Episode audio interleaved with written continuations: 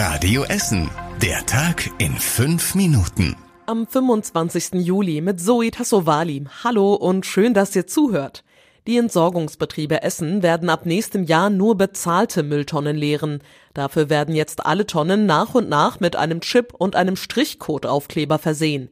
Bei manchen Tonnen ist das aber nicht so einfach. Dann wird anders verfahren, erklärt Ebersprecher Christian Hermanni. Wenn dieses Chipnest fehlt, dann fräsen wir entweder den Chip dort rein oder er wird geklebt. Auf jeden Fall wird jede Tonne in Essen mit so einem Chip versehen. Das ist ganz wichtig. Denn sonst wird ab 2024 die Tonne nicht geleert. Die Entsorgungsbetriebe wollen so für mehr Gerechtigkeit sorgen. Schon jetzt bei den Vorbereitungen treffen die Mitarbeiter auf Mülltonnen, für die niemand eine Gebühr bezahlt. Solche Tonnen bleiben in Zukunft dann stehen. Rund 20.000 Tonnen wurden schon mit einem Chip ausgestattet.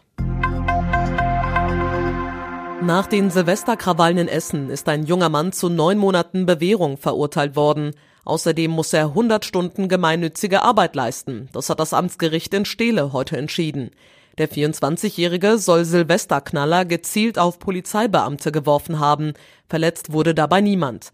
Mit dem Urteil ist der 24-Jährige nicht zufrieden. Er will deshalb in Berufung gehen.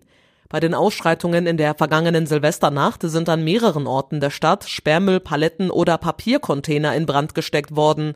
Polizei und Feuerwehrleute wurden zudem mit Raketen und Böllern angegriffen.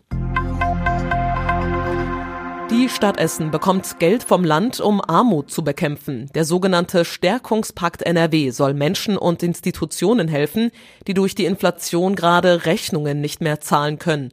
Davon profitieren Sozialempfänger, aber auch Menschen, die eigentlich nicht vom Staat unterstützt werden. Insgesamt 7,8 Millionen Euro hat Essen vom Land bekommen. Mieterinnen und Mieter in Katernberg haben Blumen geschenkt bekommen. Dieses Geschenk hatte ein Wohnungsbauunternehmen den Menschen gemacht. Die Mieter wurden zu einem Blumenmarkt eingeladen und konnten sich dort Pflanzen für ihre Balkone aussuchen.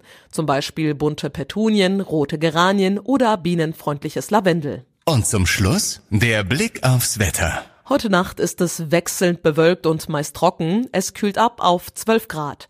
Die nächsten Nachrichten aus Essen gibt's dann wieder morgen früh ab 6 Uhr hier bei Radio Essen. Euch jetzt allen einen schönen Abend. Das war der Tag in fünf Minuten. Diesen und alle weiteren Radio Essen Podcasts findet ihr auf radioessen.de und überall da, wo es Podcasts gibt.